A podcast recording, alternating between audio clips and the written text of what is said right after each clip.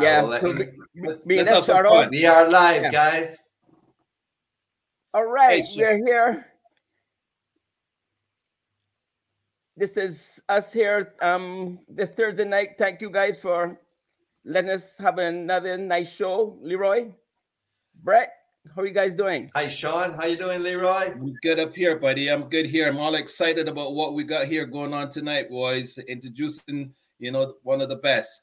Sean, over to best you. in the business, the best in the business, man. I mean, Sandy Hawley, for the time I came to Canada, well, even before I came to Canada, I remember Yes. myself, myself and Ricky Griffith as youngsters in Barbados.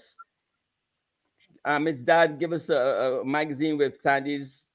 Um, it was world record at time, five 515 wins, most a jockey ever won. And from then we knew about Sandy, and then we came to Canada. Ricky, Brett, you guys all rode with him. I just worked watching all the magic, and you know, I got the privilege to sit next to Sandy Hawley in the Woodbine Jocks room for six years you. straight. Lucky you, lucky you, lucky you. Tulips, tulips to you, Brad. It was great. Sandy was, I would say, the most comfortable person to be around. great. I had Ricky Griffith and um, Ricky Griffith on my left and Sandy on my right. Wow, lucky guy.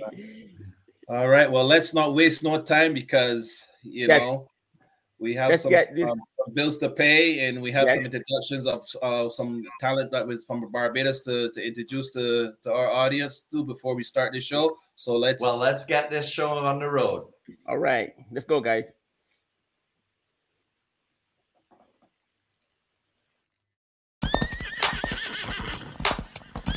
Journeys.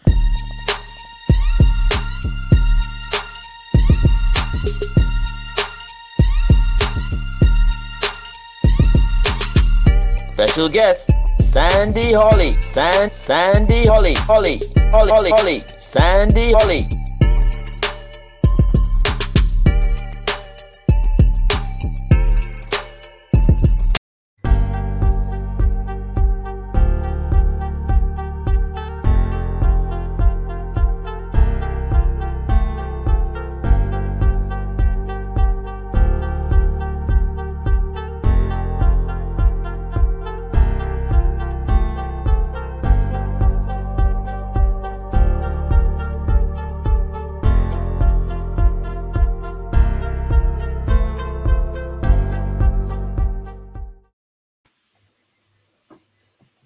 Guys, we're back.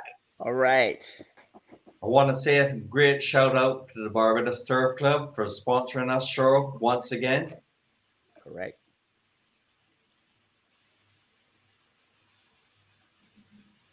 Leroy, how are you doing, man? I'm doing good again, buddy. I'm doing good. I'm like I said, I'm excited. I'm excited. So, um, are we gonna get to introduce our youngsters? The one of the youngsters we got, the young and upcoming writers in Barbados, and see a little bit and hear a little bit about him before we get into our show. Absolutely. Let's go. Good. Yes, we're here this afternoon with young Tashawn Hazelwood, great young upcoming writer at the Garrison Savannah. Actually, he's my first call writer. And we're going to talk to him about you know his journey so far, writing at the Garrison, and what his future plans would be going forward in the future. You right? Hey, Tashawn, nice meeting Hey, you. Roy. Nice to Hey, meet you bud. also. Same here. And it's been a pleasure watching you right at the Garrison Savannah, and I'd be interested to hear some more about yourself as an agent from here in uh, Woodbine Racetrack in Canada. It'd be nice to know a few things about you, so that you know in the future that if we get a chance to meet again at Woodbine, we will know, Yeah. and our audience will know a lot of things about you. So inform us and and, and, and entice us on what we, we need to know. Well, I started writing in 2017. My first word was from Robert Pierce on a horse called Zakata, and I'm seven pound claimant. My body weight is 108 pounds. Great, great. That's any agent loves to hear that. Great. Con- continue. Um, Well, let me help you a little bit since you seem a little lost. I watched you rode the, the last weekend. You rode two. You, you had two winners, and I mean an apprentice riding winning two on one day. that's got to be pretty pretty awesome. So tell us a little more about that and you uh, know how you how you felt after doing that. Well, after winning the two races, felt pretty good, especially coming after the off the layoff when I had the fall back in December.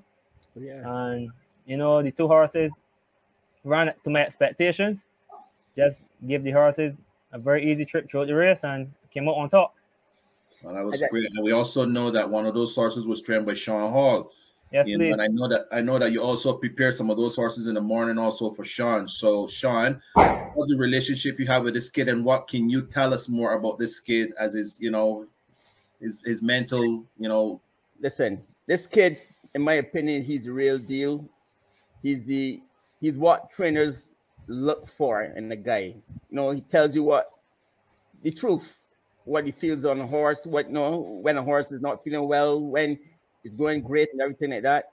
And he has a very, very patient style of riding. I mean, one of those races he won for me there with a horse called Intricately. I mean, Lord, I mean, it was a magnificent ride, you know. well speak, So- speaking about that race, you know, Brent, can you inf- give us a, a look at that race so that our audience can see the talent this kid has?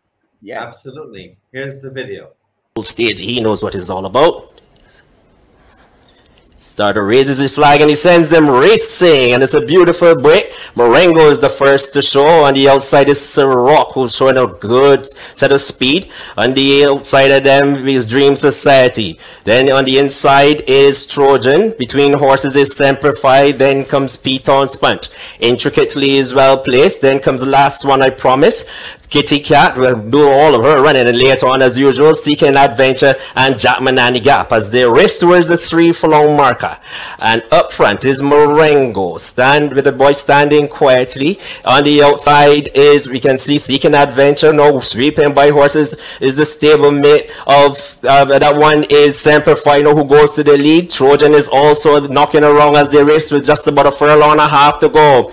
And in between horses is Sirocco on the outside is Semper Fi. Sweeping by on the outside. Here comes Kitty Cat and down the stretch they come. And it is Sirocco on the outside. So it's Semper Fi. Here comes Kitty Cat. Marengo is also there. Kitty Cat and intricately, intric- intricately, intricately gets home. What a ride. Very well done from Kitty Cat. Then came Marengo, Dream Society, Ciroc. Then it was uh, Trojan, Semper Fi. Last one I promised. Piton Sponge, Seeking Adventure. And the last one was Jack Manani Gap in 106 and 1. Very, very Yes. And as we see here, we can see this his finish here, the still finish of him, and this nice seat he has. Yes. Brilliant. Even more wonderful here. I like I like the way the kid sits on the horse, Sean. Yes, he's excellent, man. I mean, this kid at 108 pounds, right? I could put him on any horse, the toughest horse possible, and he gets it to do whatever you, he needs it to do, man. There's no, I have no worries about putting him on any horses. Usually, you know, when you got these young kids, horses run off with him, that kind of stuff. So he's the type of guy you could trust to put him on anything, and he's an excellent rider. I, I can't. There's nothing more I can say about this guy. He shouldn't be here in Barbados. That's all I can say. Leroy, work on it, brother. Well, we'll try our best to do what we can to help the youngster. But is there any more you can share with us, Deshaun, about yourself or about you mean just watching yourself riding that horse just now? Yeah, sure. Well, my goals as a rider is to ride at an international track one of these days.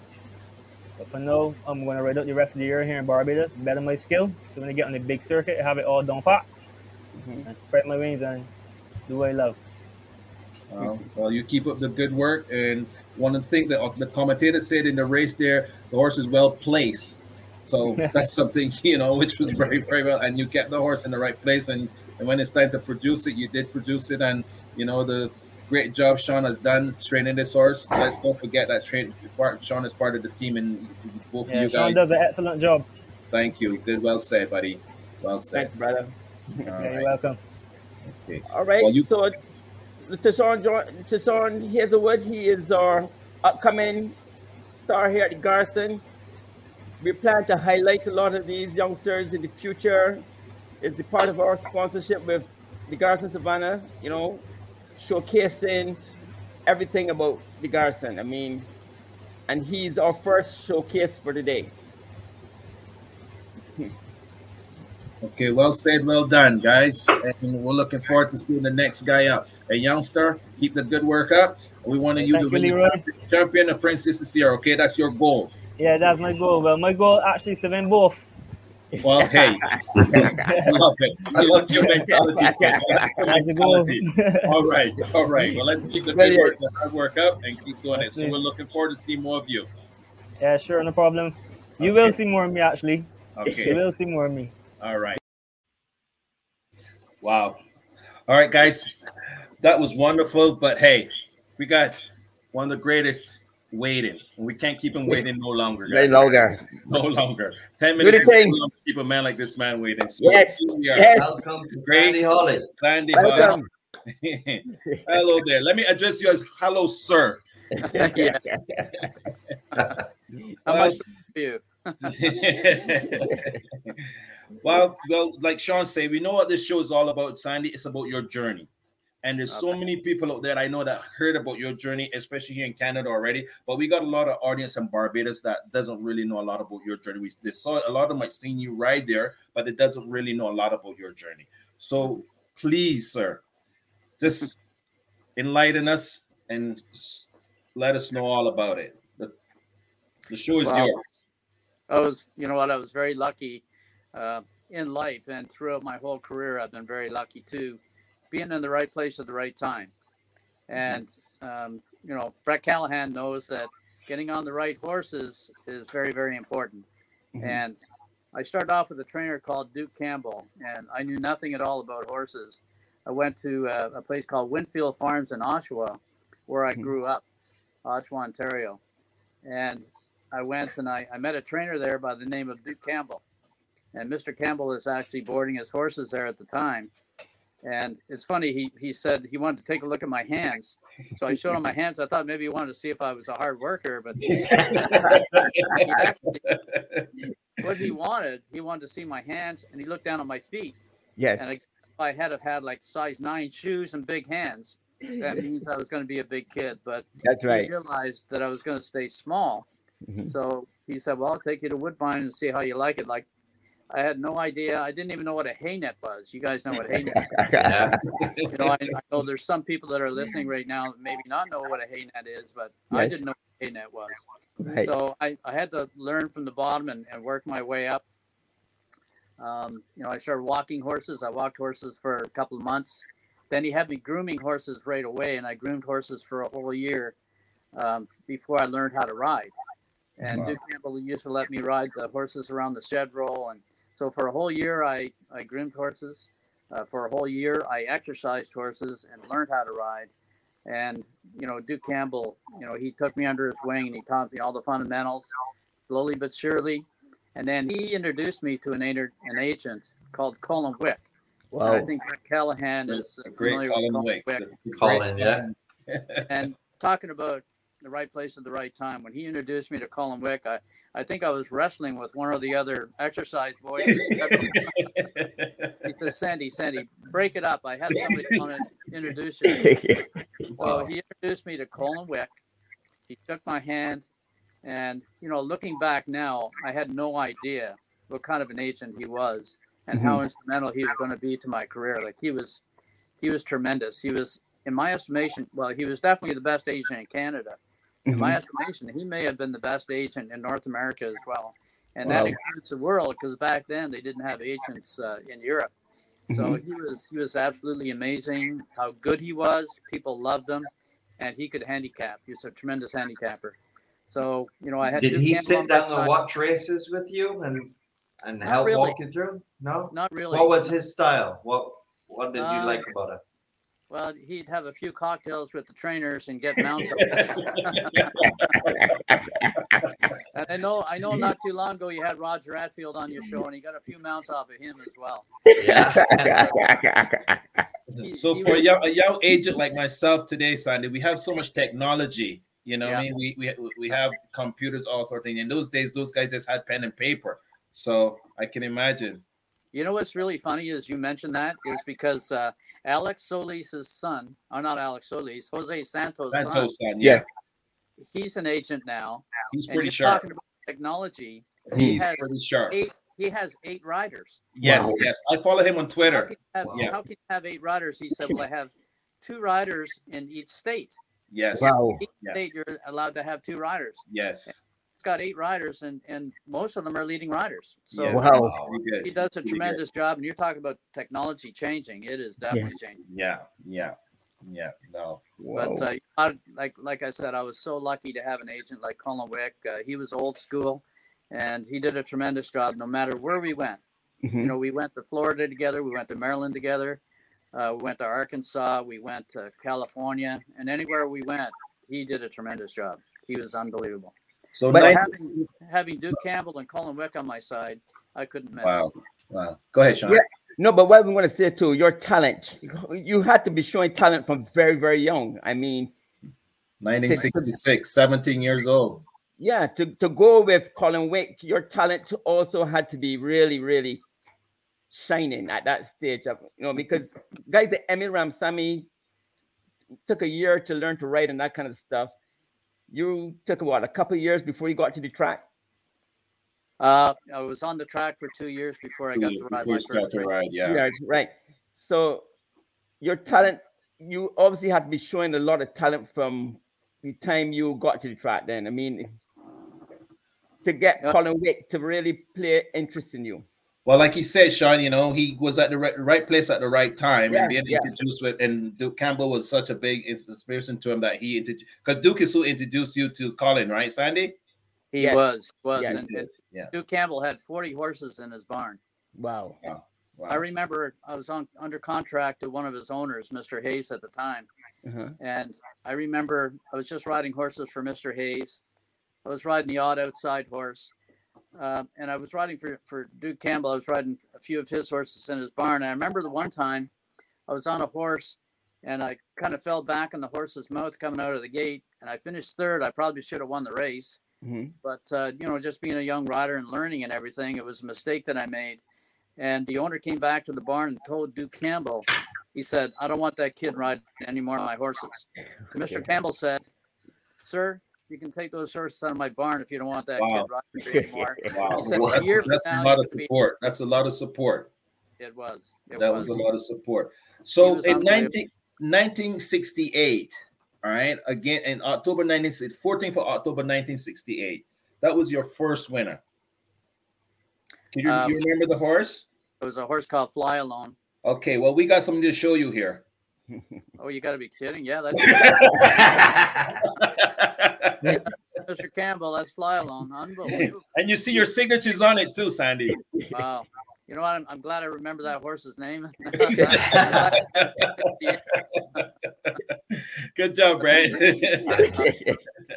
I love to see the people on the racetrack and Um, lucky number eight, Sandy Hawley. yeah. I Wow. Was, I was a little skinnier back then, Brad.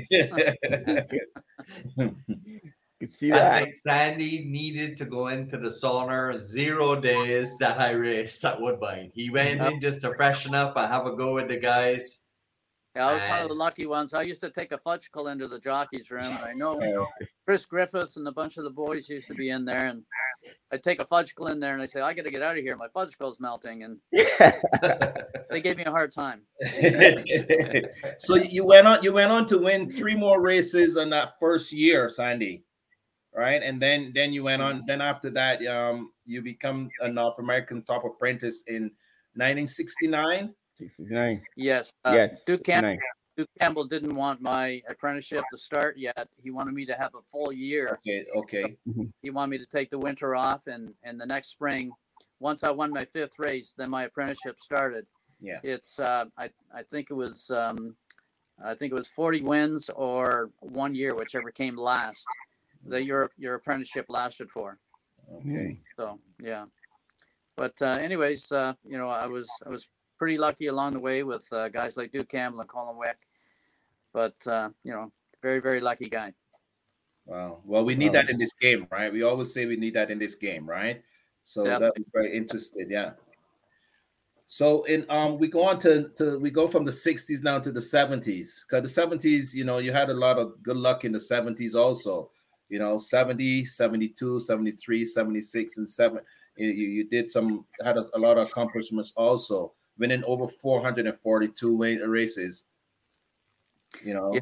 I remember um, Colin Wick uh, two years in a row.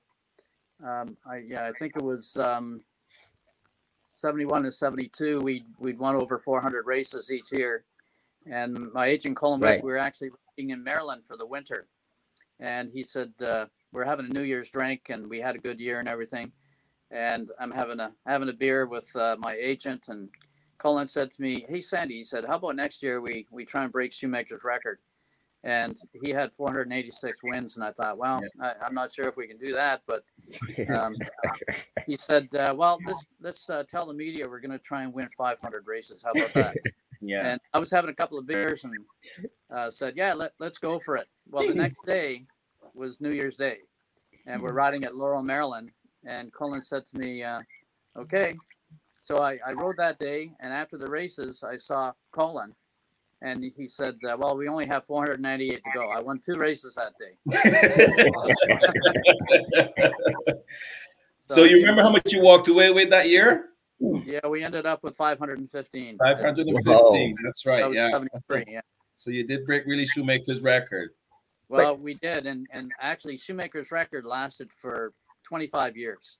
Mhm. And I thought, man, this might be a record. You know, records are made to be broken, but Yeah. it might last for 30 years. You never know. Yeah. Guess what? And he's my best friend now. Here, I'm here in Kentucky. A guy called Chris McCarron broke my record the next year. Wow. Very nice. wow. The very next year.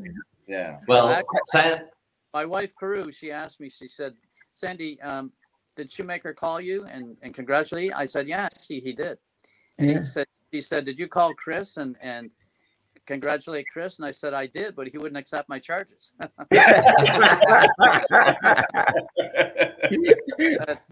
Dan McCarron.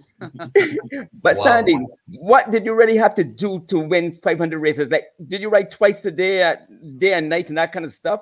How? Well, how You know what, Sean? That's that's a really good question because about halfway through the year, no no pun intended, but Colin Wick said we're not on track to win 500. Like Wow. we have to do something else. So Mhm. he came up with a bright idea. I think we had about three months left in the year, Uh-huh. and we went to Greenwood. It was it was six days a week, so we didn't have to worry about that. But what he thought about was, okay, we're gonna rent a. Well, I'm gonna. I rented a little airplane, and I flew to Maryland on my days off. So Wow. for two months, I rode seven days a week. I ride five days a week at Woodbine. I get in a little airplane, fly to Maryland on my two days off, Mhm. ride in Maryland on my two days off, and then fly back and ride at Woodbine or wherever else it was in Canada that was open. Uh, for the for two months, uh, we did that seven days a week, and if we hadn't have done that, we wouldn't have reached the 500. So Colin uh, had some brilliant ideas, but almost killed me. I was just about to say, it's amazing the things you can do when you're young. yeah. You know, Well, you know what, Colin Wick, uh, the media asked him, "Man, this kid's riding so much. uh, Don't you think it's going to kill him?" He said, "No, no, he's he's okay. He'll be fine." Tell you he was uh, he was a motivator. He was a motivator. He was a tremendous agent. but any point of time in that time that you were doing that, did you feel any stress and any, um, you know, You know what? It was it was really really tiring, uh, Leroy. I remember after we did it, and then McCarron broke a record record the next year. The media said, "Are you going to go for it again?" And I said, "No way, no way." I actually I actually ended up with double pneumonia at the end of the year. Wow. Remember, after we broke Shoemaker's record, um, and and the end of the year happened, and we ended up with 515. I said to, to Colin, Colin, I, I got to stop. Like I can feel my body is is telling me I, I'm like I'm really tired. And he said, well, there's only there's only like two or three weeks left in the end left for the end of the meet here in Laurel. You know, these guys when you come into town, they took their riders off and put you put you on to try and break Shoemaker's record. Mm. And he said, just ride to the end of the meet. Well, I got about a week later. I ended up, I, I couldn't get out of bed. I went to the doctor and I had double pneumonia. Wow. Well, if this is going to pick up your spirit a little bit, we want to show you something so you can see that. That when- Yeah. Wait a minute. I, you know what? Chris McCarron, Chris McCarron said that when I was having my picture taken here, he was riding in Laurel, Maryland, and he Uh-huh. was jumping in the air trying to get in that picture. That's a big part of it. He had a picture of his own the next year. Yeah. That's a part of it. Wow. Yeah. So- Records are broken. You never So know. 1970, Sandy- 1970 Go ahead, Brian. Sandy, Yes. you're the first and only 500 winner that we want on our show. We'll do Chris another time. You're the first one. So Brad's 19, sticking up for me. 1973, Sandy, you, you would you say that is one of your most accomplished years, or you would s- say more or something another year? Yeah, I would say 73 was uh, one, of, one of my best years. You know, we, we reached the 500 wins. We had a tremendous year that year. Um, you know, you won quite a few stake races and, and everything. And I would say that was uh, probably my biggest year. Yeah, for sure. And you also got the um in 73 also got the Lou Marsh um, tr- um trophy too also, right? Yeah, that was uh, for Athlete of the Year in Canada, which, wow, that was a, a tremendous honor. Tremendous. Wow. You you also got that award twice, not just once, twice. Or were you one of the only guys uh, jockeys ever to get it in, in, in Canada? Yeah, yeah. I think I was the only jockey, and uh, I, I think it was. You're right. I think it was 73 and 76. Yes, yes. Okay, now we know the Queen's Plate is one of our major races in Canada, or one of the bigger prestige races in Canada. And you, we're going back a bit of because we were 73, but we want to keep a, a two years back, three years, sorry. 1970 was your first Queen's Plate that you win. Yeah, I was on a horse called Almoner, and uh, he was he was a he was a great horse. He was a great horse. Um, you know, to be able to win the Queen's Plate, we actually won the Queen's Plate, and then we won the Prince of Wales, and then uh, it moved to the the oh no, sorry, yeah, yeah, the Prince of Wales, and then the next race was the Breeders, and we finished second in the Breeders, unfortunately. Wow, wow. Well, from so uh, how many Queen's Plates have you won altogether? Uh, won four Queen's Plates Four altogether. Queen's Plates. And let's talk about Prince of Wales since we're on that that Breeders' Cup trail. Um, uh, I beg your pardon. What was that again, Leroy? Sorry, since we're on the the Queen's Plate, we just want to. The, the Prince of Wales was the next one. How many Prince of Wales did you ride win? Uh, four Prince of Wales as well. Wow. And, and then and then breeders. Three Breeders. Yeah. Wow, you you you really dominate this. The, the- the- you took everything away from all the other guys. It looks like. And what about, what about, I what I about was the. Oaks? I, I, I just want to follow, uh, the, stay on that Queen's Plate, the Oaks, the, those triple crown, the triple tier. How many Oaks did you end up winning? Uh, well, that was um, somebody said I got along with the ladies, and I, I wanted to eight of- Eight of them. So eight, like your lucky number too, right? Actually, we uh, my agent brought it to my attention. We we won six in a row, and and then uh, we're we're going for seven, and we are on the favorite, and we got beat Oh. second. But, How uh, many consecutive years were you the champion jockey at Woodbine or in Canada? Wasn't it like 10 or 12? Like you went for eight or nine consecutive years. That's Yeah, I think- amazing. Yeah, I think it was uh, twelve or so, Brett, and then and then I moved to California. Right. Mm. Well, let's not get into California. Let, let's cover our Canadian roots here first, all right? Because you know those Californians. I know you were excellent down there in California, but sticking to Canada a little bit longer because I mean Queen's Plate. I want to speak more on the Queen's Plate. You win so many Queen's Plate, but there has to be a favorite one. Let's touch on that a little bit. Yeah, it was uh, 1968. I won the Queen's Plate for Mr. E.P. Taylor Mhm. on a horse called Regal Embrace. And, you know, what, uh, winning the Queen's Plate is fantastic, but, you know, being at his farm 12 years ago looking for a job, Mr. E.P. Taylor's farm, and then being in the winner's circle with him in the Queen's Plate, Mhm. uh, that was that was a tremendous, tremendous honor. And he was a great man as well. Wow. Well, let's let's let's cheer you up a little more there too, showing that that race.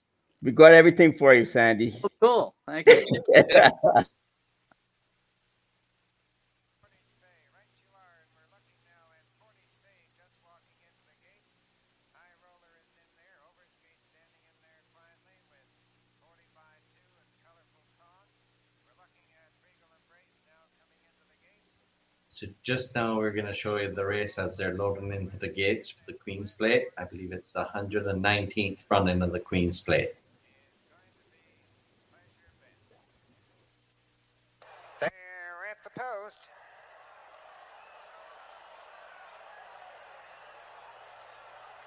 Uh, on. Overskate reaches for the lead with Lalazane now coming on to challenge. As High Roller now comes away quickly in the center. Regal Embrace and now Lucky Colonel S closing up very quickly on the outside to take over the lead. And here they come through the stretch for the first time. Lucky Colonel S has the lead by a head. Regal Embrace coming on the inside to challenge. 40 by 2 moving up third. High Roller is fourth. Overskate is fifth. Lalazane is sixth. Maple Grove seventh. Colorful Con, Preacher Joe, Portage Bay, and Pleasure Bent. And there they go around the clubhouse turn as Regal Embrace now takes over the lead by a neck. Regal Embrace by a half. Lucky Colonel S right alongside. 40 by 2 is third along the rail. High Roller is fourth. Moving into the backstretch, Regal Embrace on top by half a length. Lucky Colonel S second. High Roller coming on third. 40 by 2 fourth. Overskate making a move fifth in the center. Colorful Con is sixth with Lalazane seventh. Pleasure Bend is eighth. Maple Grove is ninth. Preacher Joe is 10th and Portage Bay. And there they go around the far turn. Regal Embrace taking command by a length. Overskate coming on to challenge and High Roller on the outside. It is Regal Embrace on top. Overskate is second. High Roller is third. Lucky Colonel S fourth with Lalazane now fifth on the outside. Colorful Con, but Regal Embrace now shows the way by two and a half lengths. They're coming up to the quarter, and it's Regal Embrace by three. And here they come into the stretch. Regal Embrace by three and a half lengths. Overskate second. Lalazane moving up third on the outside. 40 by two. And Lucky Colonel S on the inside. It is Regal Embrace by two and a half. Overskate is game on the outside. It's going to be close, but it is Regal Embrace. Regal Embrace wins the plate. Overskate second. Lalazane third. Colorful Con fourth. Preacher Joe was fifth.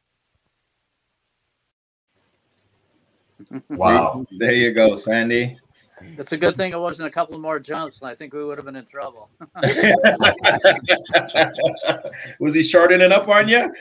well, not really, but uh, Robin Platts was on a horse called Overskate, and he was a tremendous horse. He was. And Very Robin well. was one of the toughest riders I've ever ridden against. And I knew he was going to be coming. And I knew he was a horse to beat. So just before the quarter pole, you could see that I opened up about three lengths. Uh, I just let him roll as, as Yeah. uh, catch me if you but- can. but halfway around the turn, and that's right, Leroy. Catch me if you can. And, and luckily, luckily, we held on at the end. Wow. Well, that was a very proud moment for you. Like you said, you spent so much time on that farm and everything, doing those things. So, Yeah. you know, and those silks that you rode in, because didn't Northern Dancer ro- run in those silks too? Yes, yes, Yes. for sure. Mm. Did you have a favorite horse that you used to ride? You know what? That's a good question too, Sean. And and probably wasn't the best horse I ever rode, but uh, Mhm. it was a horse called Shankai. And I'm, I'm going to go to California. Sorry, Leroy. Okay. he was a horse from uh, California, and I think I rode him every start of his career. And I think he Wow. rode about 20 times, 18, 20 times. And uh, as Brett knows, sometimes you, you ride a horse maybe five or six times, eight or 10 times, sometimes maybe, but never like 15 or 16 times. Like Mhm, that's kind of un- unheard of. And I rode him every start he ever started. And he was in the paddock, he was cool, calm, and collected. I could have ponied the pony with him. He was that quiet. And when he got to the starting gate, he just he just started prancing. And once he Mhm. started prancing, I know he knew he was ready to go. And he actually he won a number of stake races in California. A horse called Shankai. He was a really really good horse, and he was just the most beautiful horse uh, uh, that I've ever sat on going to the post. He was Mhm. so cool, calm, and collected. So he was definitely my favorite horse because I rode him so many times. Because he was such a good horse, and he was so quiet and, and calm going to the starting gate. So yeah, Sean, he was probably my favorite horse.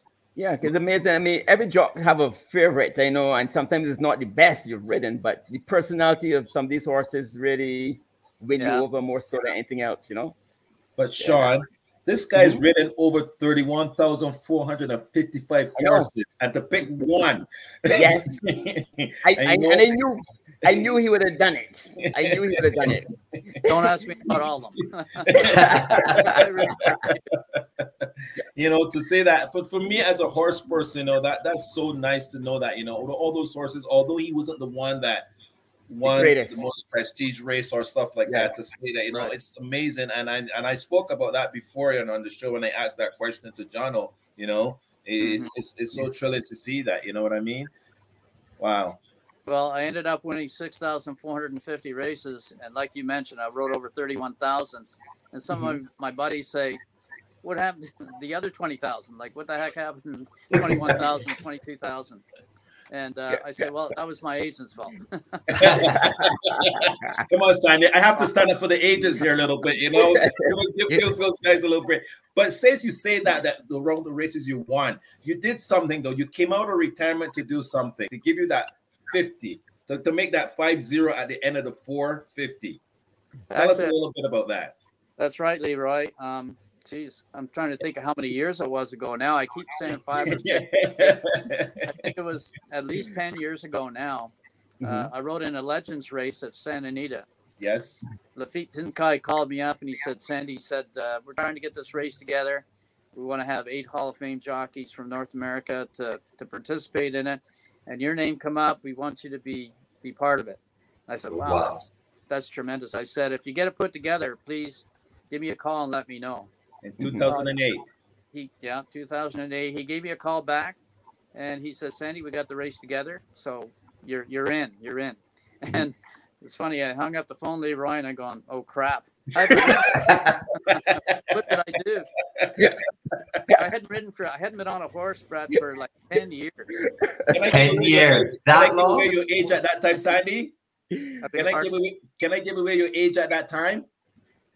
Uh, yeah, I think I was 60 years old. No, he's saying 59. 59. I was close. 59, yeah. 59. 59, yeah. Well, Angel Cordero was a little bit older than me, and and uh, Jacinto Vasquez was a little bit older than me. But other than that, I think I was the oldest rider. Yeah, Wow. wow. was uh, once I got How did call- you prepare for that? I had a month to get ready, Brett, and uh, luckily I lived across from Winfield Farms at the time, and they were breaking babies and everything over there. So I I asked them if I could come over and get on a few, and they said, yeah, no problem. And I think I weighed 122 when Sandy, they were breaking babies. You asked to get on a baby? well, they were they were two year olds. They were two year olds. They were pretty they were pretty well broke, but uh, Okay. Okay. yeah, Okay. they're they're still a little bit green, but Hmm. they didn't pull too much. Like Hmm. you know, regular race horses, you get on them and some of them can pull. Yeah. That'll really tire you out. So I, I didn't really need that. I just needed something where I could get back in shape again. Yeah, the legs working. I weighed exactly, and I weighed 122, and uh, I think it was Dino Luciani gave me a tip in the jockeys room. Brett remembers Dino. Dino? Yeah. He used to I get know on. you know. He used to get on one of those half balls, half half exercise balls. Yes, yes. He, would- he would put another ball behind his back, and he would go up and down, lean up and down. And I'll tell you that that was tremendous for my legs.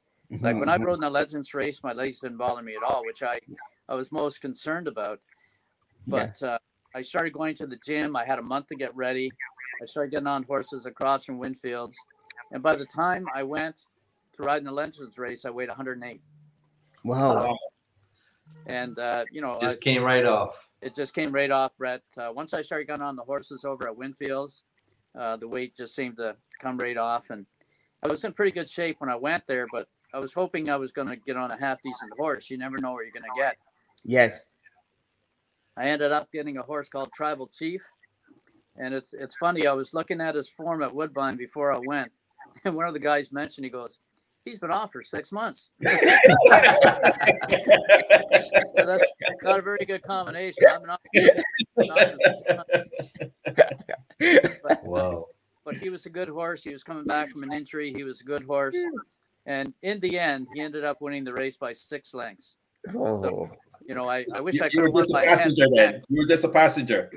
I was just a passenger, and uh, but I didn't fall off. and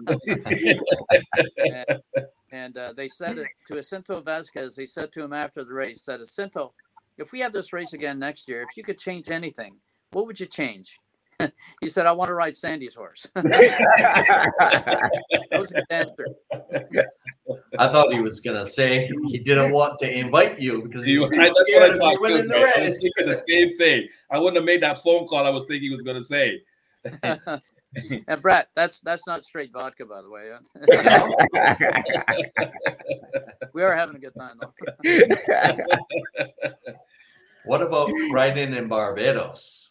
Tell us how that came about. That was awesome. The only problem is you guys go the wrong way. What's going on here? You drive on the wrong side of the road. But you know what? You know what was really funny when I went there, Brett? I, I rented a, a little uh, dune buggy. Uh-huh. So I Mini remember Mini Moke. milk. Mini more. at that Oh. time they called it a mini Moke. Yeah. remember I was pulling out. I'm on the wrong side. The gear shift is on the wrong side too.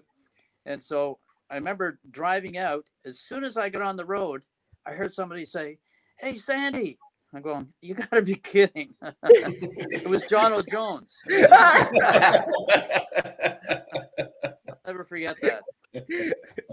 no man, the island small man. is- Everybody knows somebody. I was going to say a small world, but you're right. The island was small. Yeah, as I yeah. pulled out of the parking lot, it's like, oh, unbelievable. But you know what, Sandy? What I gotta ask you, Barbados is a place where you find it's it's a place for younger writers. Younger writers seem to enjoy it more than when because you wrote Barbados, you were you were in, you know you were in your forties and stuff. How did you, I don't know, get to feel safe on that track at your age? I mean, was it you find it hard or what? Well, you know what? I, I ended up winning the Cockspur Gold Cup on a filly called Choo Choo Royale. That's right. And, you know, I, I came from last place, but. I just remember when we come out of the starting gate, and I, I remember that first turn. You have to have room, you have to have room to get your horse to change leads going into that turn. yeah. You're not going to make it. so I, I just remember we we came down the stretch the first time, and we're coming to that first turn. Yes. It's- I'm, I'm I'm trying to get it straight because I'm going the other way now. so, anyways, as we're coming to the first turn, she had broken a little bit slow. Yes. So I, I was third last, and I was on the inside, and I had a couple of horses kind of lapped on me, and I thought, "Hmm, I, you know what, I better ease out of here so I can ease her out to, to, to change leads. yes. I don't think she can win the race from here, but you know, I, I got to try and make it around there safe. Yes. So I eased, I eased back and, and got her out, and she switched leads and she went around that first turn like a hoop around a barrel. And down the back stretch, we started uh, sneaking up a little bit, and I clocked to her a little bit, and I, holy mackerel, I got a lot of horse hair. So I kind of calmed her down, calmed her down, and we got to the uh, the final turn, and she started circling the field, and we got to the head of the stretch, and uh, we were third now at the head of the stretch, and I asked her to run, and she really kicked in, and yeah, it was a it was a tremendous win, and I'll tell you what, it was almost it was like winning the Queen's Plate. It was, yes. it was so exciting. All the fans are running on the field, and, and it Oh, man, seven o'clock. was a great feeling. And I remember Scobie Breasley was a trainer, Yes. and it was the last horse he's ever going to train. yes. And Mr. David Seal was the owner. It, it was uh, it was a, a great victory, that's for sure. You, But you we have see on our Jason- screen Jason Smith, that's his grandson there now. Wow. Jason C. Yeah. Swift, his grandson, Scobie Breasley. Yes. Hey, right? Jason, how you doing? Wow. Wow. So he's all the way in he's all the way in Australia. So it's great. Thanks for being here, Jason. That's awesome. Yes. Yeah, man. So that was exciting. You know what it really was, and, and I remember everybody saying, "Oh, what a great ride! What a great ride!" You know, you came from last place, Yes. and I was just trying to get around there safe and, and safe, for, safe for the filly, and you, you never know. You know, like uh, that. Maybe that's the way she likes to run. She likes to run from off the pace, but uh, it was because she dwelled out of the starting gate a little bit that I had to ease her out, ease her back around that first turn. Ended up working out really well. Yeah, can usually on on the Garrison because it's a speed favoring track. You know, it's tight and you always find the winners come for the first four horses. But Yeah. you're the master, man. You got it done. I got lucky. I was uh, on the right horse again that time. It, was, uh, it was it was really a tremendous feeling, and especially for for Mr. Breasley, uh, Scobie Breasley, Yes. uh, it was a it was a tremendous honor. You know what, Sandy? The same thing you talked about earlier on about um the, the guy looking at your hands and your feet. Mhm. When my dad, we, myself and Ricky Griffith, we were two youngsters. We were both about 11 or 12. And we went to see Scobie Breasley. He used to live in on the west coast of the island. And Mhm. first he did, you know, he, he looked at my, I was smaller than Ricky at the time. Wow. And he looked, he looked at my hands and my feet. And he said, he said, Sean, whenever your careers are settled, you'll be 10 pounds heavier than Ricky. I- wow, that's great.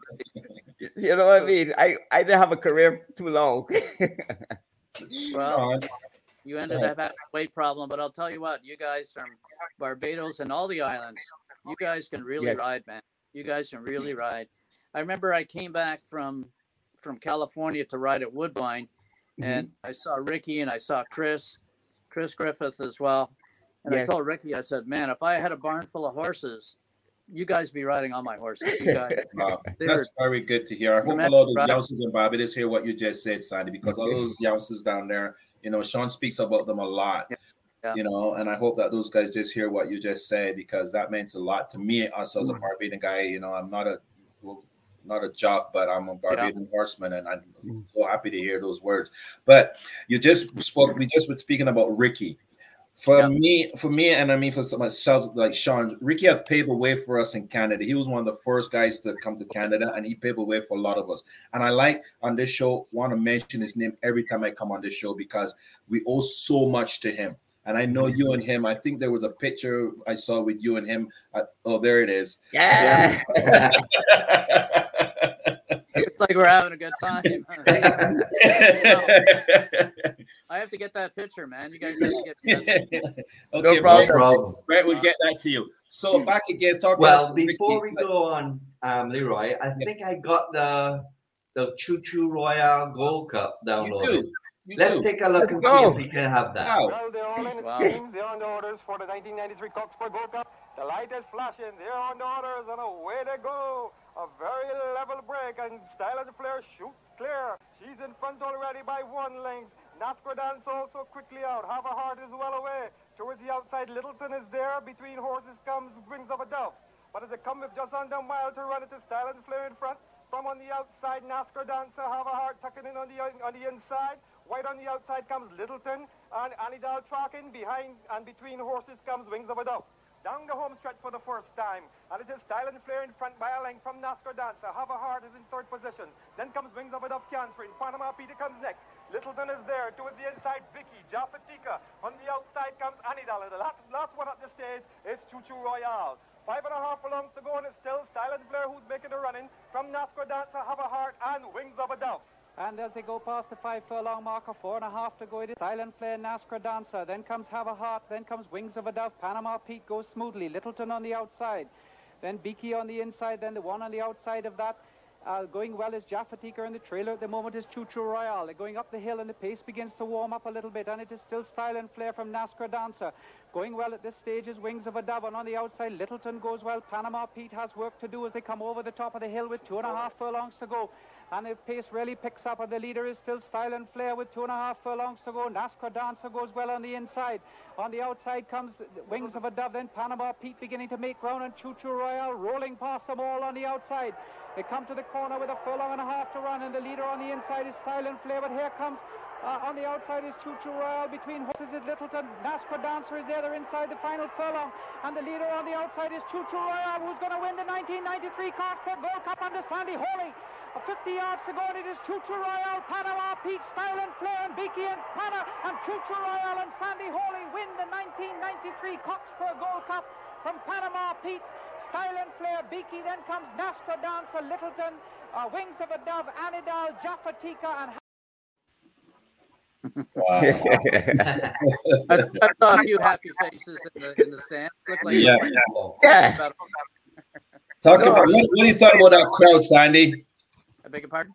To ride with that crowd for the first time. It was one of the first time you ride in a track with a crowd like that. You know what? I think everything shuts down in Barbados for that race. It was so exciting. And you know what? Uh, Choo Choo Royale, Choo Choo Royale, she was a, a, a bit feisty too. She liked to Mhm. kick a little bit sometimes. Mhm. And I remember when the crowd was was coming around, they they come right around the horse, and Yeah. maybe she was too tired to kick, but she didn't kick anybody, thank goodness. But uh, yeah, like I say, it was it was it was like winning the Queen's Plate, man. It was it was Mhm. an awesome feeling. Wow. Wow. That's one thing I- I can say. Most of our West Indian guys. I mean, I've won the Queens, um, the the Gold Cup as a trainer, and I've won the races also in Canada. And believe me, I thought that when I won a state race in Canada, I would have been like in heaven or something like that. But it never took away the feeling of winning the Gold Cup in Barbados. I mean, Well, congratulations, Sean. I didn't know that. Congratulations. yeah, I I won it. I won it for Robert Sanks uh, in 19. You're the youngest, the youngest trainer to do it too.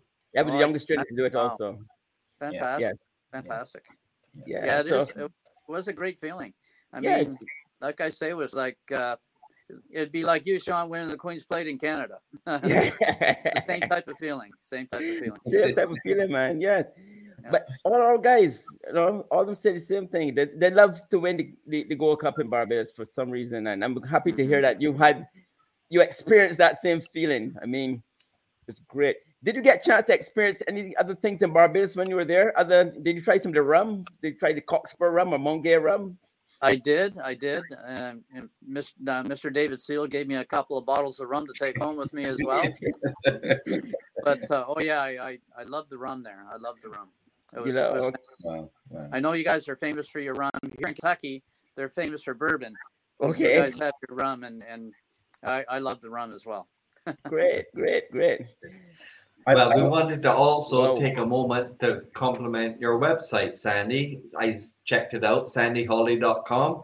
Everyone can go and learn more about your escapades and your achievements throughout the world in racing. So Thank we you, sir. wanted to compliment you on that as well. It's great to read up on some of the old stories, your biography, stats, etc. So Thank you, Brad. to see that. Thank you, buddy. I also see that you you won titles at Fort Erie also and Greenwood, Sandy. Before we jump to California, because we got to get there soon too. So at Fort Erie, you won 13 titles at Fort Erie, because I know Fort Erie and and also nine at, at Greenwood. Yeah, we used to uh, we used to go to Greenwood twice a year. We used to go to Yeah. Fort Erie twice a year. Actually, we went to Woodbine twice a year back in the day when I first started riding. Mhm. We used to go to Greenwood in the spring and then uh, Fort Erie in the spring, um, and then Woodbine.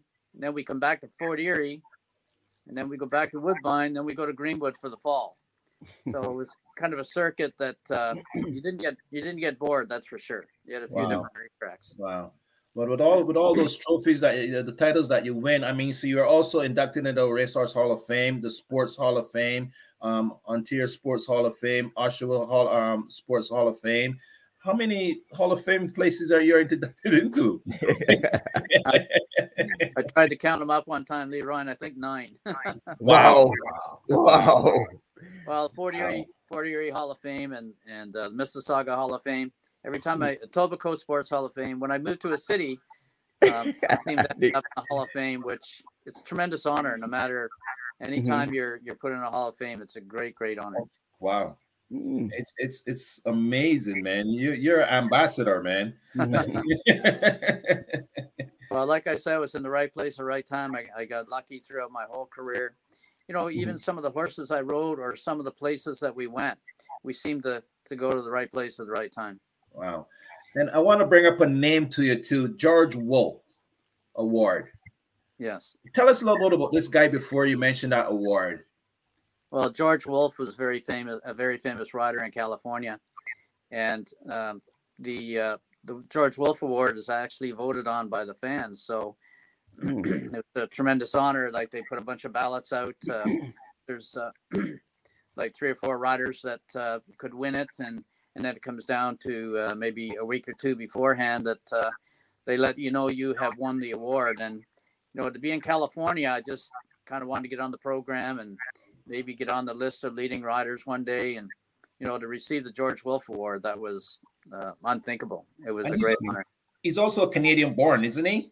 yes i think he is yes Yes, Mhm. he's also Canadian born. So since we're going into that California thing, so lead us into California, your, your journey to California.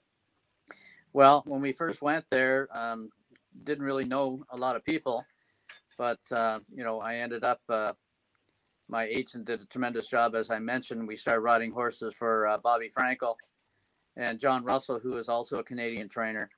And once we started riding for those guys, our, our business really started picking up, and and then we ended up uh, riding against, of course, the great Bill Shoemaker, um, Laffit Pincay, you know, back then, Don Pierce, uh, some of the great riders in California. After that, uh, Chris McCarron came, Eddie Delahoussaye, uh, Ray Sibille, Gary Stevens, Pat Valenzuela, guys like that started coming in. And I think we probably had the best riding colony in North America at the time. Wow. You're right. Let's get some of the greatest. So tell us about me. A lot of those guys were Spanish riders too, right? Um, you know what? Um, I, I think there's more Spanish riders now than there was back then. It was uh, probably uh, almost half and half back then.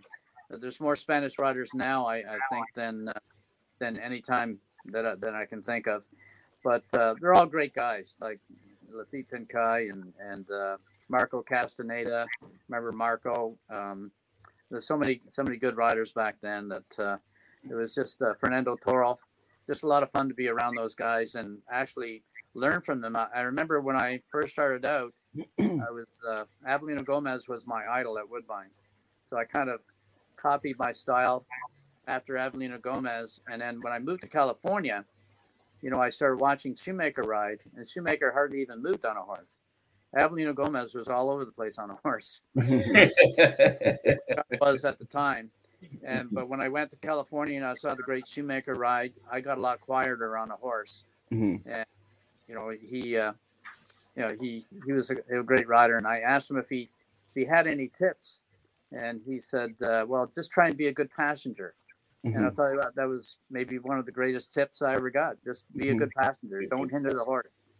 So that really helped me out a lot. And to be able to, you know what, when I first went there, meeting Mr. Shoemaker was like meeting a movie star. Mhm. Wow. But he was such a character. He used to like to sneak up and behind you and burn you on the neck with a hot spoon. I'll tell you what, that that really hurts. And you'd like, you'd like to say something, but what are you going to say? Thank you, Mr. Shoemaker. Uh, he was he was quite a quite a character, and it was such an honor to be able to ride with uh, Laffit Pincay. He's he's got to be the toughest rider I've ever hooked at the head of the stretch. He was so strong, so powerful, yeah, and he was built like an um, like a miniature Arnold Schwarzenegger. He was he was so powerful. yeah, I know. I, I Funny saw, enough, no, funny enough, you should say Laffit Pincay because Laffit Pincay told a friend of mine that you were the best jockey he ever rode against. He said some of those Spanish guys used to be talking Spanish to one another to let them know that you're covered and you always outfox them. Is that any truth to that? Well, yeah, uh, Laffit did say that one time, and, and I said the same thing about him. I remember one time he told me, he said, Sandy, he said, I heard a whole bunch of hollering and screaming and whistling and everything. He said, I thought somebody fell. And he said, when I looked back, you were going by.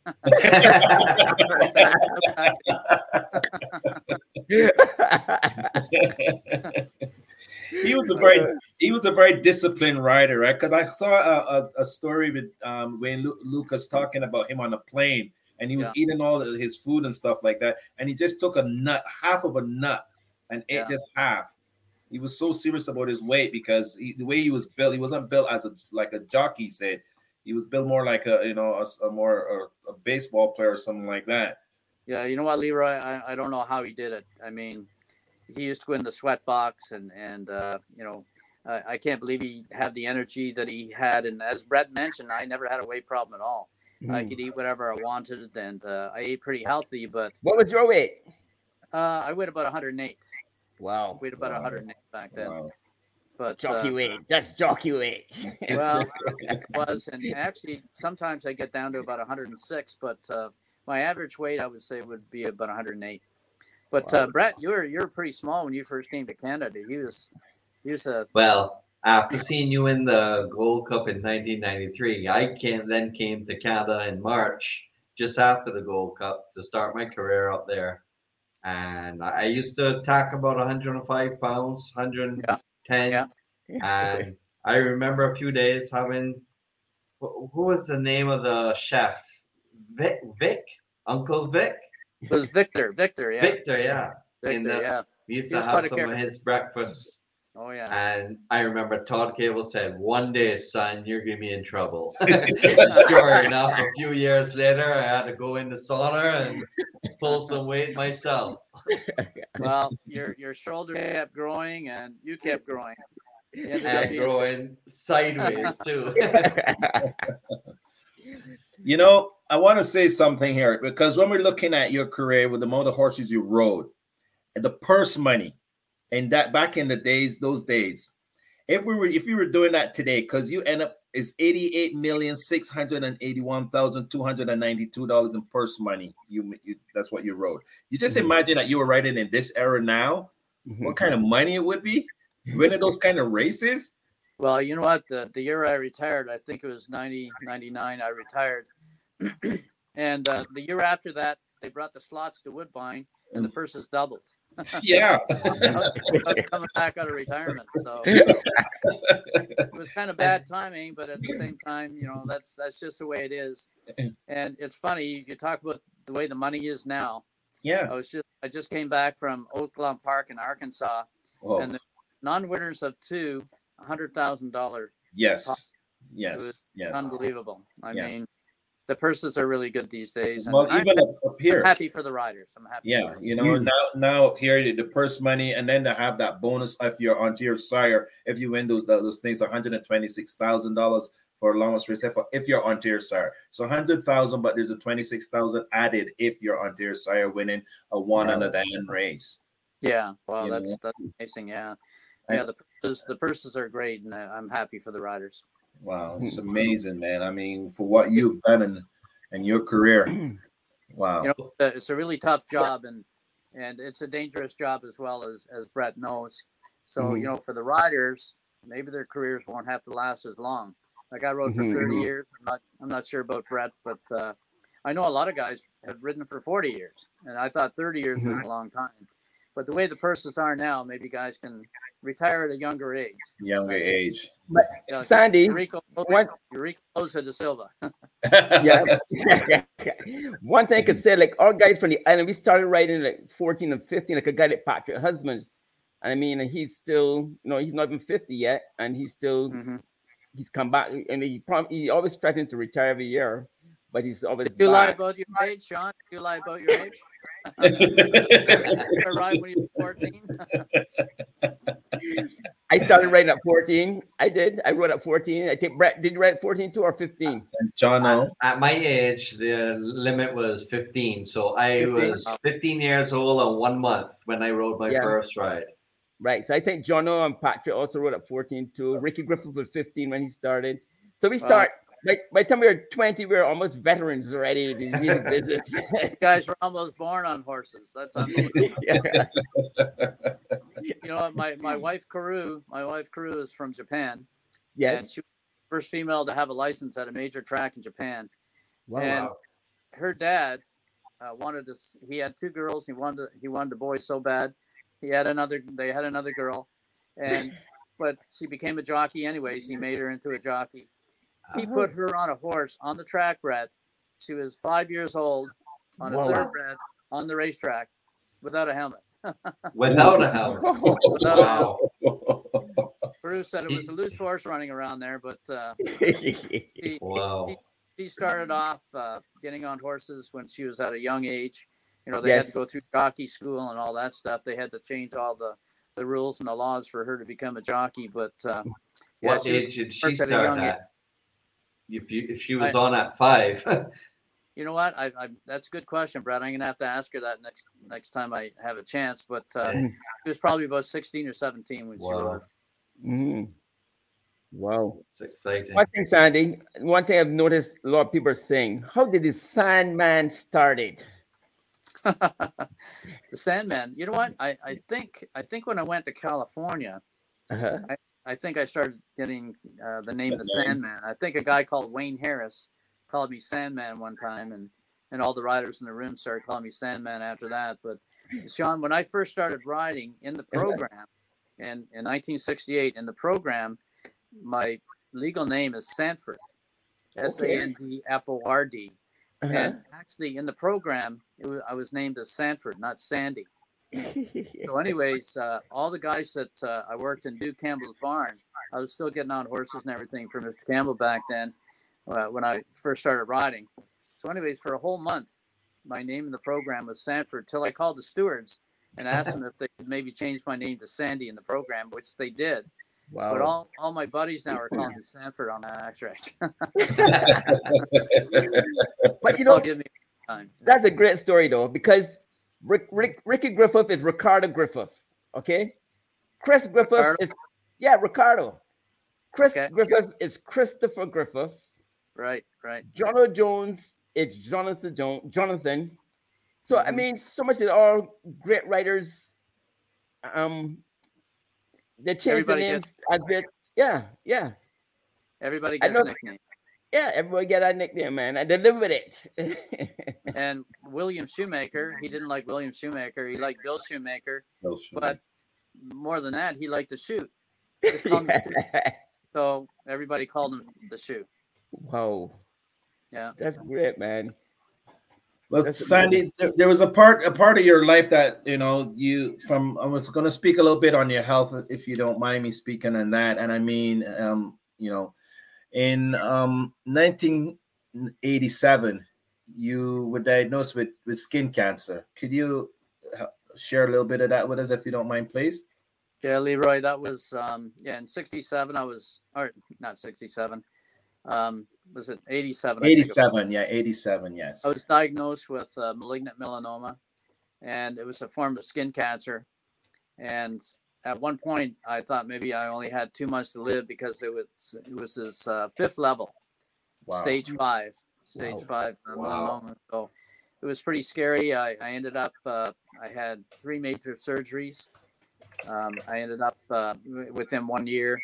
I ended up going to an oncologist who was trying vaccine shots. They were experimental at the time, and I started these vaccine shots. But I, I really did. I remember going to ride in Kentucky, and I had a mole taken off my back, and the jockey in the jocks room said, "What's that scar on your back?"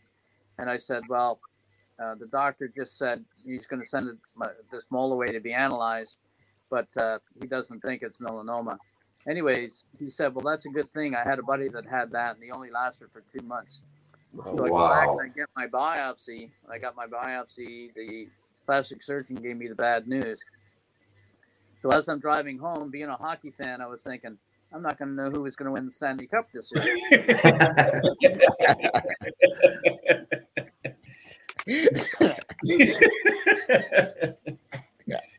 Crazy things go through your head. But you know what? I got lucky. I, I got a, a great gynecologist. He started the vaccine shots on me and they worked. wow. Fabulous. But it had to be through your through your determination and your I think all jockeys or maybe even all athletes have that uh, passion inside that they want to live on for their sport to get back on their horse. So was that a, a tribute to your success coming back healthy?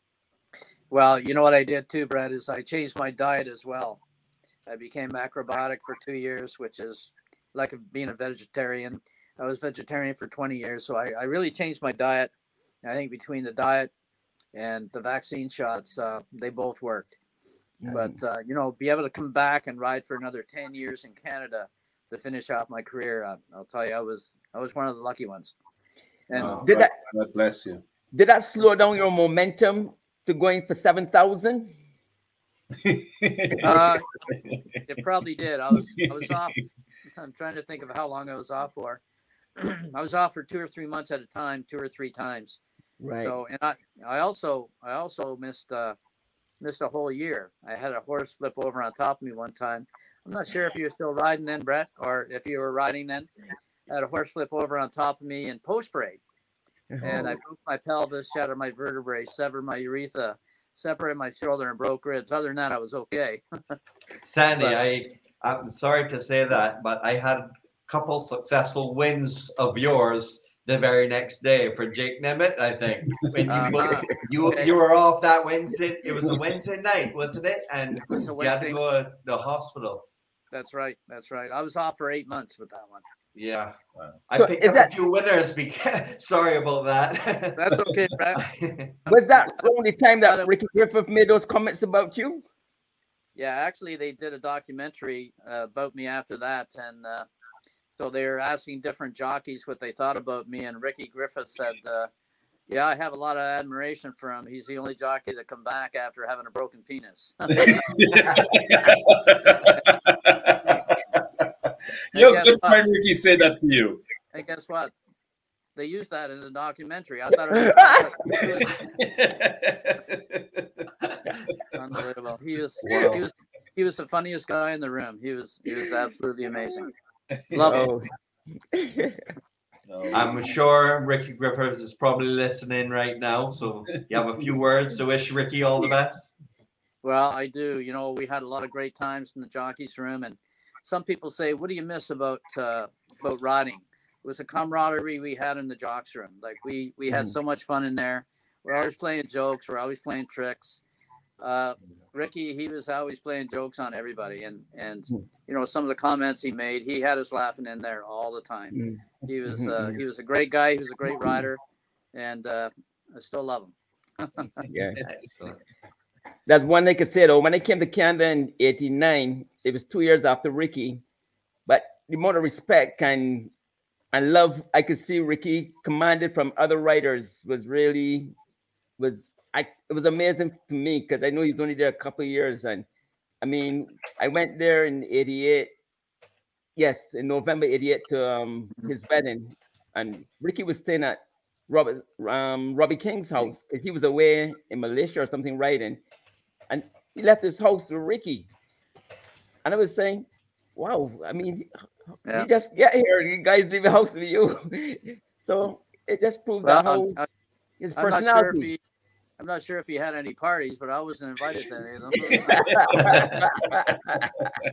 but uh, you know what? That, that's the kind of guy he was. That's uh, how much he was loved in the jocks room. Everybody, everybody loved him in the room, and you know, like you say, Robbie King.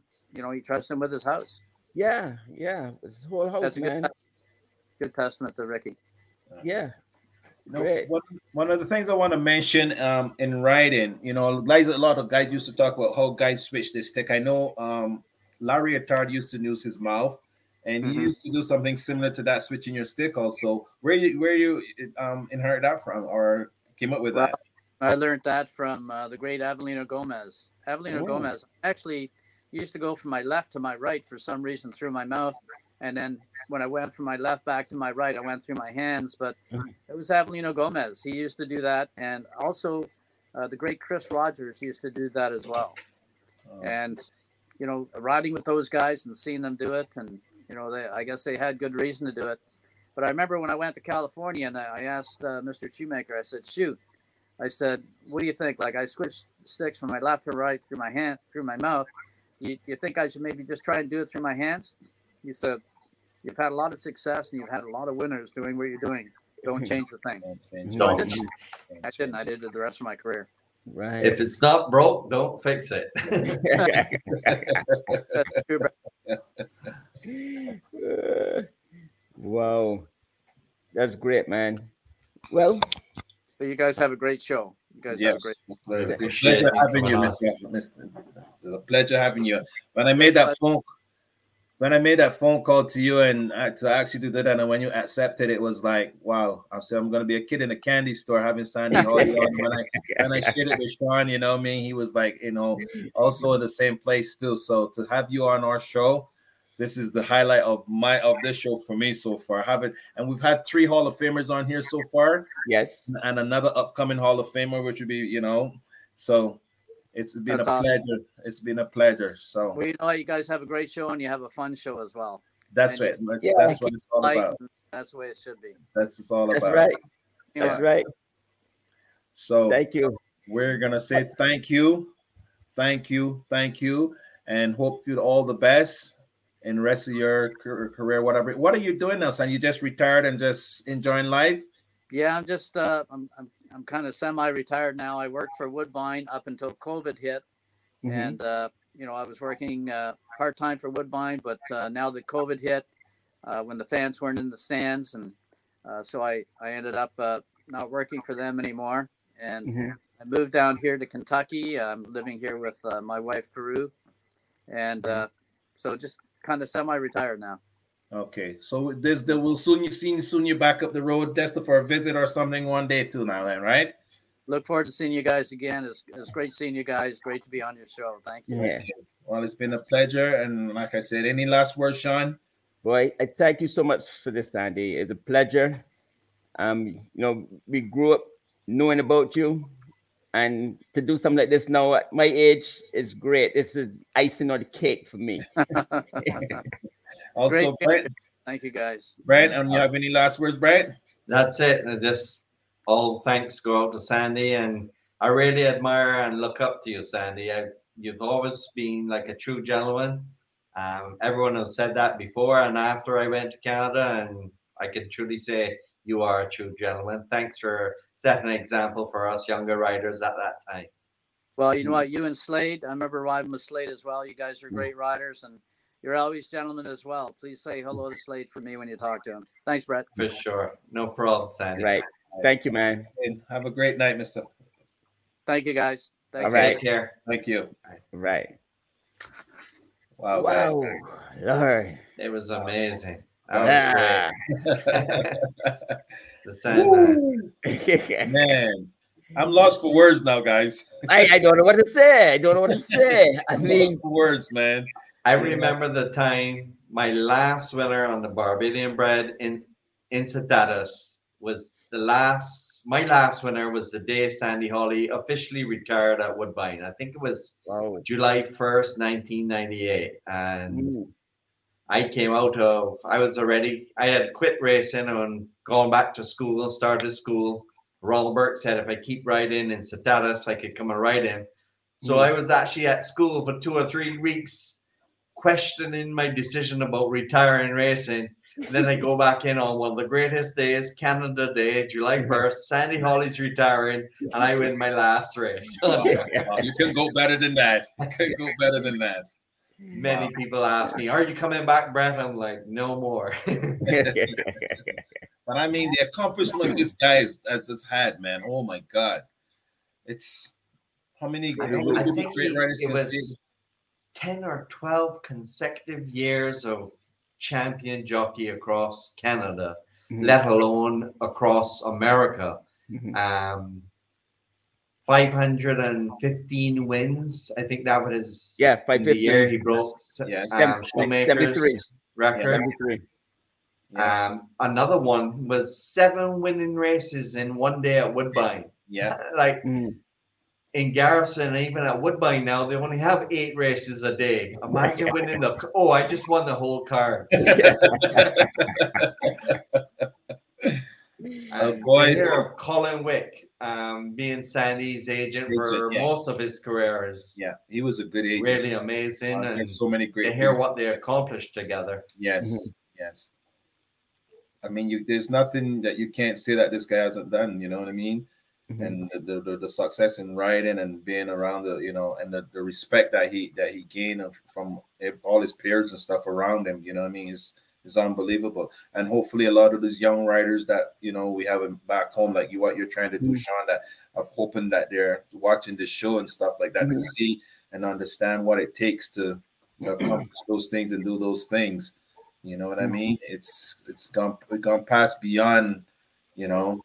But the beauty about this is, is that a lot of our writers did have a chance to write with Sandy Hawley. You know what I mean? Yeah. You know what I mean?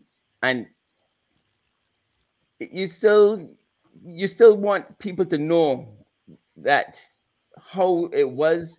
No, the, the talk we have to keep talking about these things. The journey of how our guys came to catch the right time. He was now finishing, and I don't think it, it, it's any any better in life for, for, for any. I mean, Brett, I, I don't know about you, man, but it's sure sitting next to Sandy for so many years had been something you could tell your children, your grandchildren, Yeah, yeah, the great I Sandy mean- Hawley.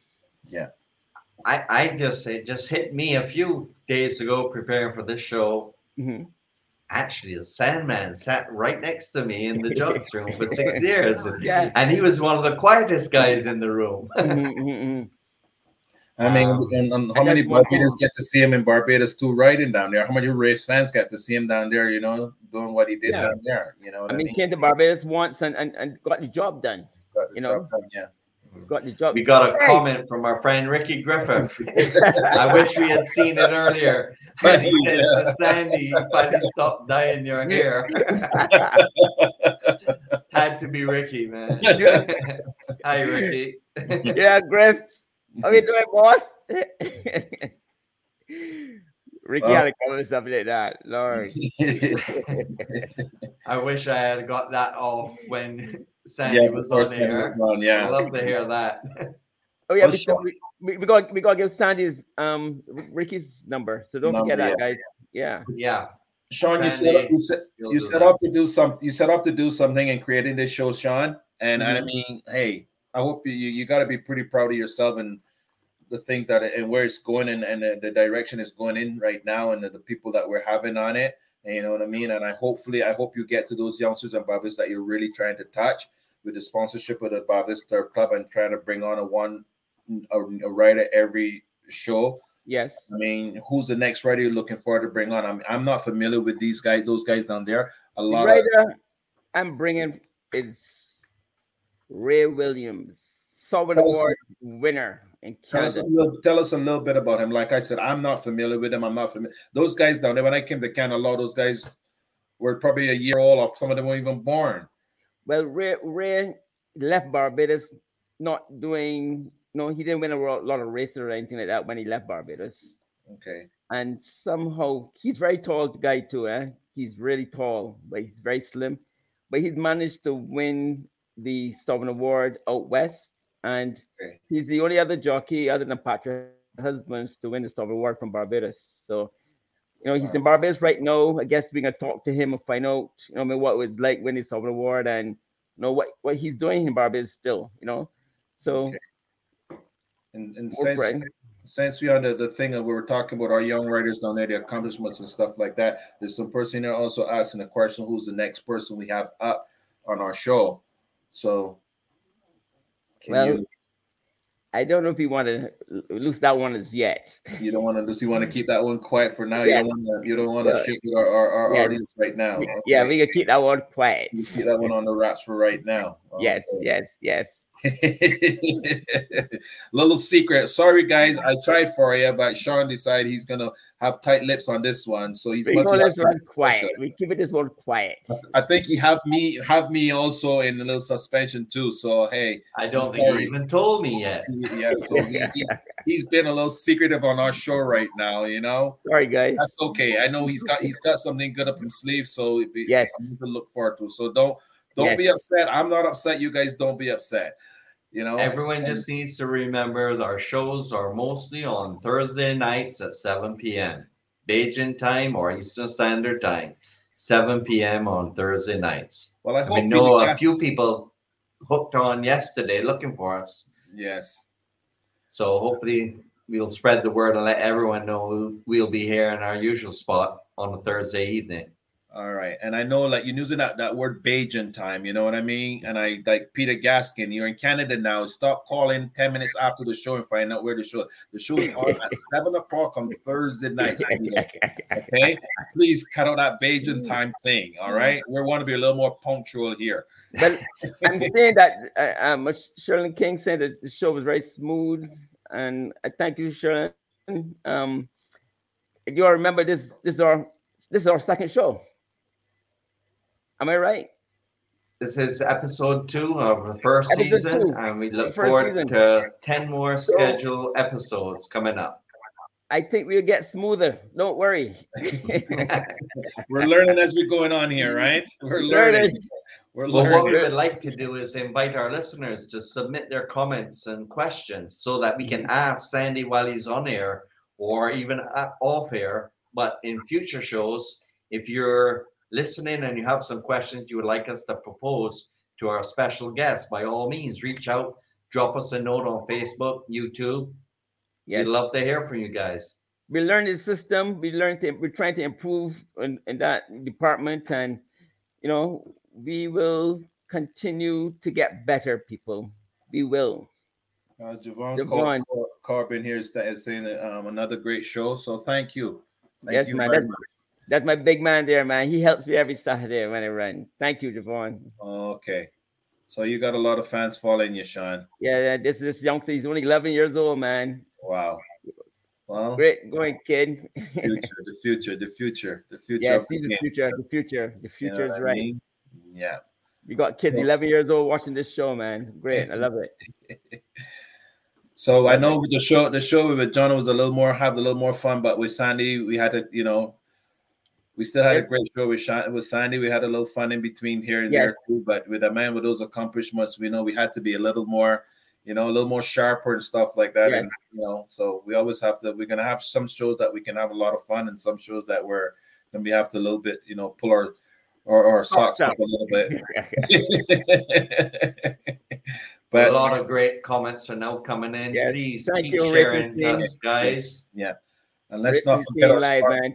let's not forget our sponsors here, okay, guys? I know we Yes. mentioned them earlier, Yes. and stuff like that, Yes. but let's not forget um, our sponsors. And hopefully, you can get Rosette on here one day to show, you know, Yes. to speak a little bit, Sean, and we can work on that. And and one thing too, we we, we got to remember. Thank you, Damien. Leroy is out sharp again. no, what, what we got to do is encourage Barbadians and and and and you know outside, you know, restaurant and stuff to you know when they're don't forget to online betting. They must bet a few dollars to in the coppers back home. Don't forget that. Yes. Well, Sean, it's so great that the Barbados Turf Club now offers that online wagering on all of their races. Yes, yes, Um, So uh, it would be so great for our local Barbadians overseas, all the expatriates, that's to right. sign up for an account at the Barbados Turf Club and try and make a little money and That's support the Barbados Turf Club. We'd love to get that support. Not only the online wagering, but you can watch live. I believe there's racing next Correct. Wednesday, six days away. The Guineas. On, uh, Wednesday Future, evening. future race is the Guineas, right? Don't let's not forget that. Yeah. Let's mention the future race is the Guineas, right? Future races, the Guineas. And, and when will it be starting, Sean? Are you remember uh, I, I think it's like 415, I think. 415? You're correct. That's right. Right? 415. Yeah, 415. Yeah, 415, yes.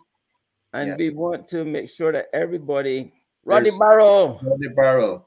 Mr. Matty. Barrel, I said. I said Mr. Barrel. Mr. Barrow, How's Mr. it Barrow. there? How's it going? One of our love. young and up, upcoming trainers at Woodbine Racetrack. I wish you all the best this year, buddy. Ian Douglas, my herbalist. How you doing, brother? You know, we gotta Keep keep, the good work. we gotta keep uh, keep these fans coming, right? Carlos Grant. Carlos Grant. Hey, Carlos was cooking some food earlier, Sean, and he sent a picture of it to me and made me hungry. Carlos, I hope you, I hope you, you fed those kids and everything, and you left back some of that food for me, eh? Call it, he call, Yes, it sweet, he call it sweet food, Sean. Sweet food, he said. Sweet I'm here food. cooking some sweet food, he said. Carlos Grant, man. Great show we had with him, Hyde, man. Phil Hyde. How you doing, Phil. Phil? Easy, Phil. Thank One you, of the questions our guests are asking is how come they're showing Jamaican racing at Woodbine, but they're not showing Barbadian racing? That's what I said. 'cause How we can get we get the Barbados horse racing live online at Woodbine for online betting? I think that'd be Any a great idea? idea. I think it'd be a great idea, but um, I, I, I'm- I'm too low in the food chain to, to answer that. But I can speak to some people higher up in the chain. That's what we want to see Rosette. We have to get Rosette on this show to so we can, you know Yes. mean? We, Yeah. we, so- we put under my scope to, to answer these things that you know. I think Exactly. we, I think we have to do a show with her one of these days. What We you have think? to. guys? You, have to tell her. You talk to her, man. I hope she she logs in and see and see us here. I hope she's watching. No, you got to do the show, man. Ricardo gotta do the show Flats. there. Easy, What Ricardo. else, Flatsy? How's it going, Flatsy? Easy, Flatsy. That's that's something white on his chin. Grantley, easy, Grantley, my oh. my brother.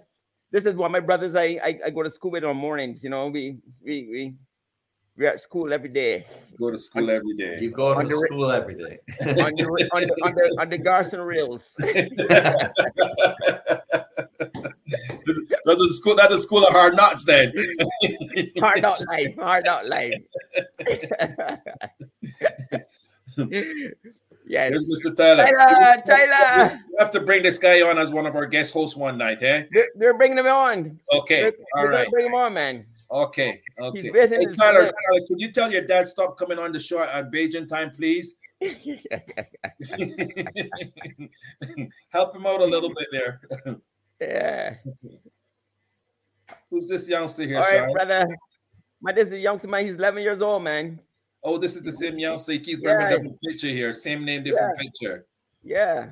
Does he want to be a jockey, Sean? Yeah, he want to be a rider, but I don't know. I don't know. I don't know. At that age, you know, it's hard to tell how if they're gonna keep the size, you know. Well, we can look at his hand and his feet, Sean. Remember Sandy said? Yeah.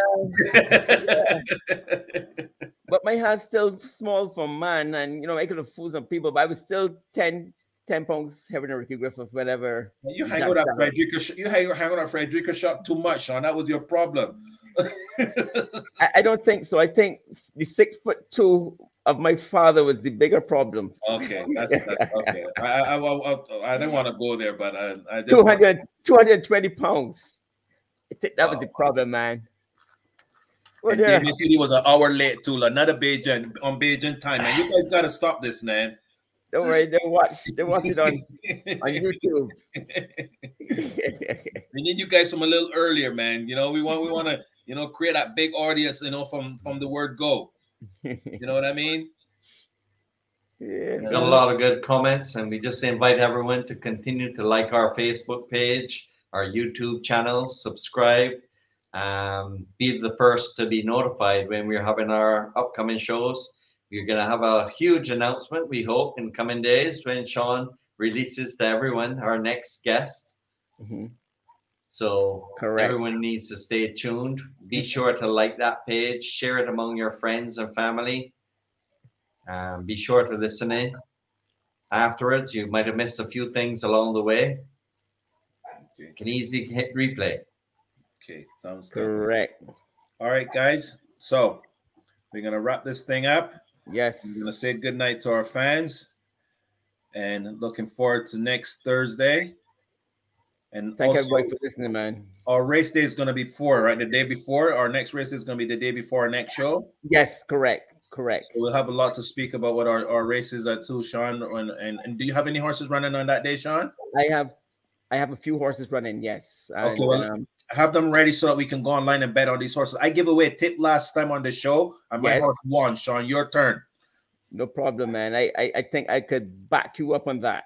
Okay. I will back you up on that. Okay. You saw you saw the great ride the great Patrick Husbands put down last week, did you? Yes, I did. Okay, Um, well that was a tip that I gave away on this show. and I, I I saw somebody was very happy about it.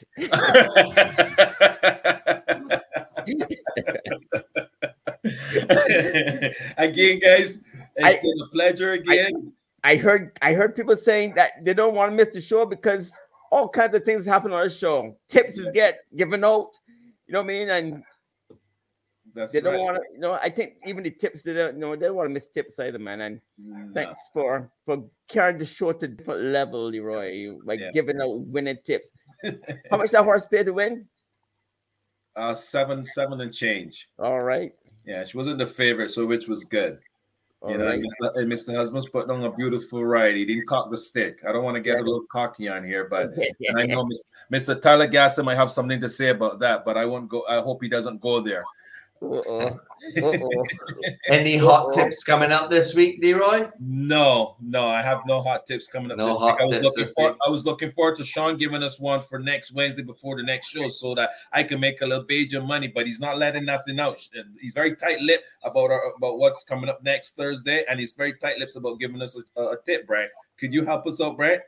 I, I'm sorry, man. I, I, I don't have the answer. Okay. if I did, I wouldn't be Well, here.